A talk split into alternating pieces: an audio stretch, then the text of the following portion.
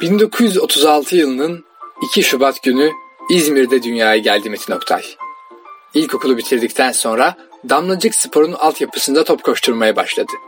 11 yaşına geldiğinde Alsancak Stadı'na gidiyor ve İzmir'e heykeli dikilen, futbolu kadar karakteriyle de efsane olan Sait Altınordu'yu seyrediyordu.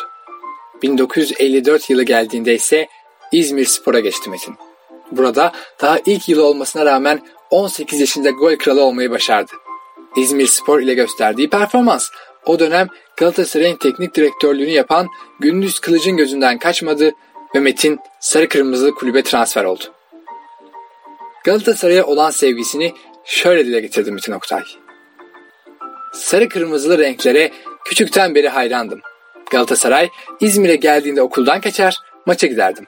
Bence Galatasaraylılık köklü bir inançtır. Galatasaray'ı işte bunun için tercih eder ve Galatasaraylılığımla her zaman gurur duyarım. Galatasaray'daki kariyeri de diğer takımlarda olduğu gibi hızlı başlayan Metin Oktay daha ilk maçında gol atmayı başardı. Ve ilk senesinde taraftarın vazgeçilmezi haline geldi, gol kralı olmayı başardı. Bu başarı 4 sene boyunca devam etti ve Metin o zamana kadar görülmüş tüm rekorları alt üst ederek Türk futbol tarihinin en golcü ismi oldu. Böylece taçsız kral lakabını aldı. Galatasaray'ın 26 Ağustos 1956 günü oynadığı Dinamo Bükreş maçı aynı zamanda Türk takımlarının Avrupa kupalarındaki ilk maçı olarak da tarihe geçti. Metin Oktay da bu tarihi maçta gol atarak Avrupa kupalarında gol atma başarısını gösteren ilk Türk oyuncu oldu. Bu olay Türk futbol tarihinde çok önemli bir yer tutmayı başardı. Metin'in en unutamadığı maç ise 1959 yılında Fenerbahçe ile oynadıkları maçtı. Galatasaray kalecisi Turgay Şirin'in gönderdiği uzun top Metin Oktay'ın önüne geldi ve biraz ilerledikten sonra topa vurdu Metin. Bir anda statta bir sessizlik oldu. Top dışarıdaydı ancak Galatasaray öne geçmişti. Çünkü top ağları delmişti. Günümüzden yaklaşık 60 yıl önce atılan bu gol tarihe geçti. Türkiye'deki yükselişi dünya futbolunda da duyulmaya başlayan Metin 1961 yılında Palermo'nun transfer teklifini kabul etti ve futbolculuk kariyerinde yepyeni bir sayfa açtı. Ancak maalesef talihsiz sakatlıklar yüzünden pek fazla forma şansı bulamadı Metin. Ve kararını verdi. Galatasaray'a geri dönecekti. Nihayetinde Metin Oktay ve Galatasaray buluştu tekrar. Kariyerinin en başarılı günlerini bu sezonda geçiren taçsız kral 39 maçta tam 47 gol atarak tarihe adını altın harflerle yazdı. Galatasaray ise o sezon hem Türkiye Kupası'nda hem de ligde şampiyonluğa ulaşmayı başarmıştı. Ancak her güzel şeyin bir sonu vardı. Metin Oktay futbolu bırakmaya karar verdi. Son maçı için rakibini seçti. Fenerbahçe. Fenerbahçeli yöneticiler Metin Oktay randevu isteyince bir hayli heyecanlandılar. Metin Oktay, eğer siz de kabul ederseniz son maçımı Fenerbahçe'ye karşı oynamak isterim dedi. Ve samimi bir ses karşılık verdi. Metin, tamam sen Galatasaray'ın arması olmuş bir oyuncusun. Ama ne yalan söyleyelim, acaba bize gelir misin, bizde oynar mısın diye hep düşündük. Şimdi karşımıza geçmiş, jübile yapacağını mı söylüyorsun? Tamam, peki. Madem bir karar vermişsin, saygı duyuyoruz. Senin için Galatasaray ile maç yaparız. Ama bizim de senden bir ricamız olacak. Sen de o maçta 10 dakikada olsa Fenerbahçe forması giyer misin? Metin Oktay gülümsedi ve cevap verdi. Şeref duyarım. Büyük bir bayram yeriydi Mithat Paşa Stadyumu. 1969 yılının Ağustos ayıydı. Bütün renkler tribündeydi. Metin Oktay futbol topuna veda edecekti. Galatasaray'ın, Fenerbahçe'nin ve Beşiktaş'ın başkanları sırayla Metin Oktay'a birer kupa takdim ettiler. Maç başladı ve maçın 10. dakikasında unutulmayacak sahne yaşandı. Fenerbahçe'nin efsanesi Can Bartu formasını Metin Oktay'a verdi ve sırtına Metin Oktay'ın verdiği Galatasaray formasını geçirdi. Metin Oktay da Fenerbahçe formasıyla Can Bartu'nun yerine geçti ve birbirlerinin takımlarında 10 dakika boyunca oynadılar. Sonrasında omuzları alınan Metin Oktay sahalara veda etti. Ertesi gün gazeteler şu manşetle çıktı okuyucu karşısına. Metin sahiden gitti. Maç yazısını yazan İslam Çupi ise Beyler bundan sonra bilet almak için birbirinizi boşuna çiğnemeyin. Çünkü burada artık futbol oynanmayacak. Sözleriyle Metin Oktay'ı uğurladı. Metin Oktay futbolculuğu bıraksa da yaşamı boyunca futbolu bırakmadı. Jübilesinin üzerinden bir sene geçmişti ki 1970 Dünya Kupası'nı tribünlerden izlemeye gitti. Gazeteci Halit Kıvanç ile beraber. Halit Kıvanç dünyanın en ünlü futbolcusu Pele ile tanıştırdı Metin'i. Ne de olsa Halit Kıvanç 1958 Dünya Kupası'nda Pele'den imzalı top alıp onunla röportaj yapan ilk gazeteciydi. Bak bu da bizim kralımız. Futbolu yeni bıraktı dedi Halit Kıvanç Pele'ye. Pele Metin Oktay'a baktı, gülümsedi. Metin Oktay'ın fiziğini ve dinçliğini gören Pele şöyle dedi. Bırakma sen bırakma. Bu bacaklarda daha çok iş var.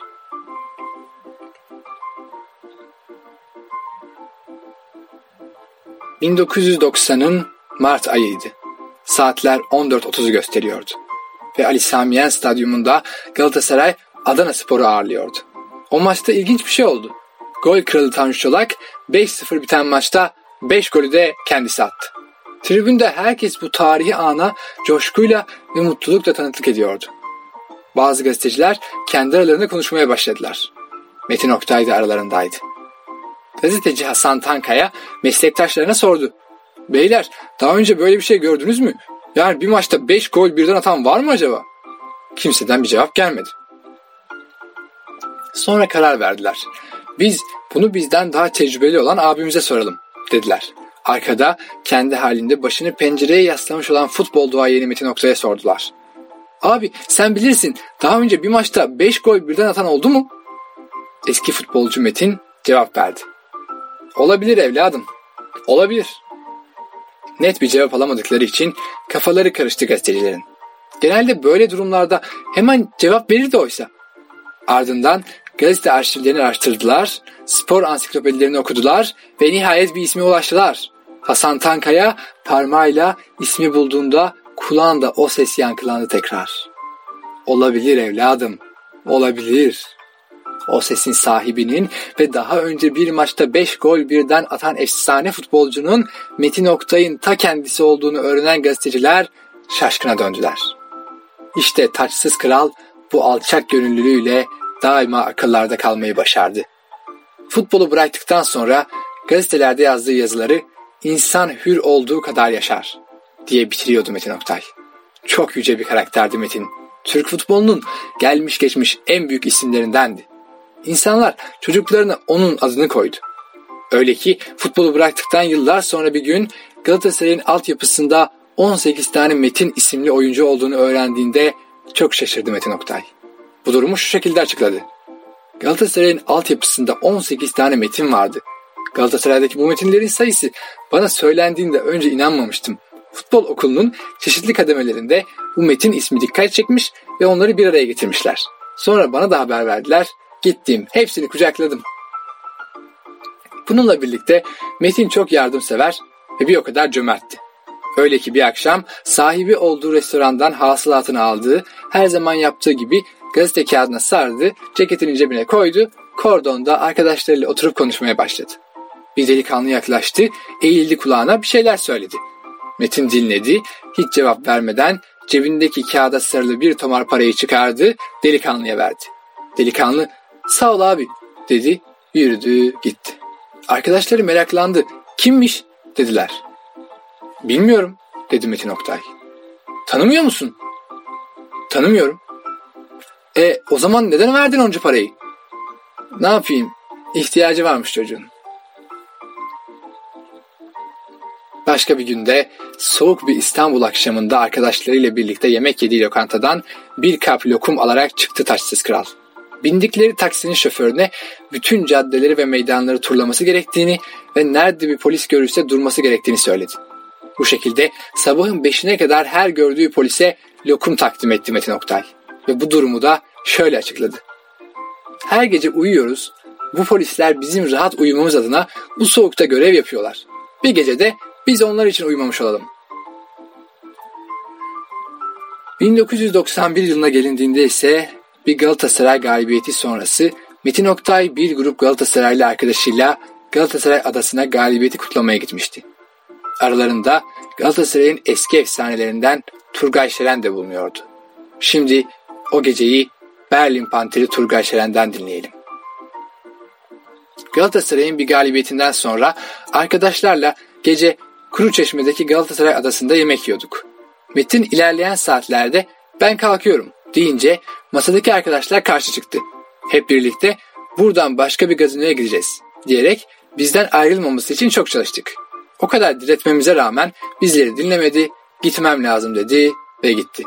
Arkasından Metin Oktay'ın köprüden geçerken trafik kazası yaptığı haberi geldi. O gece tüm ısrarımıza rağmen aramızdan ayrılmayıp bizimle diğer gazinoya gitmiş olsaydı belki bugün bile aramızda olacaktı. Ölümünün ardından yapılan heykeller, çekilen belgeseller, ona ithaf edilen kitaplar, anısına çıkarılan formalar ve daha nice şey. Taşsız Kral Metin Oktay'ın unutulmayacak bir insan olduğunu gösterdi.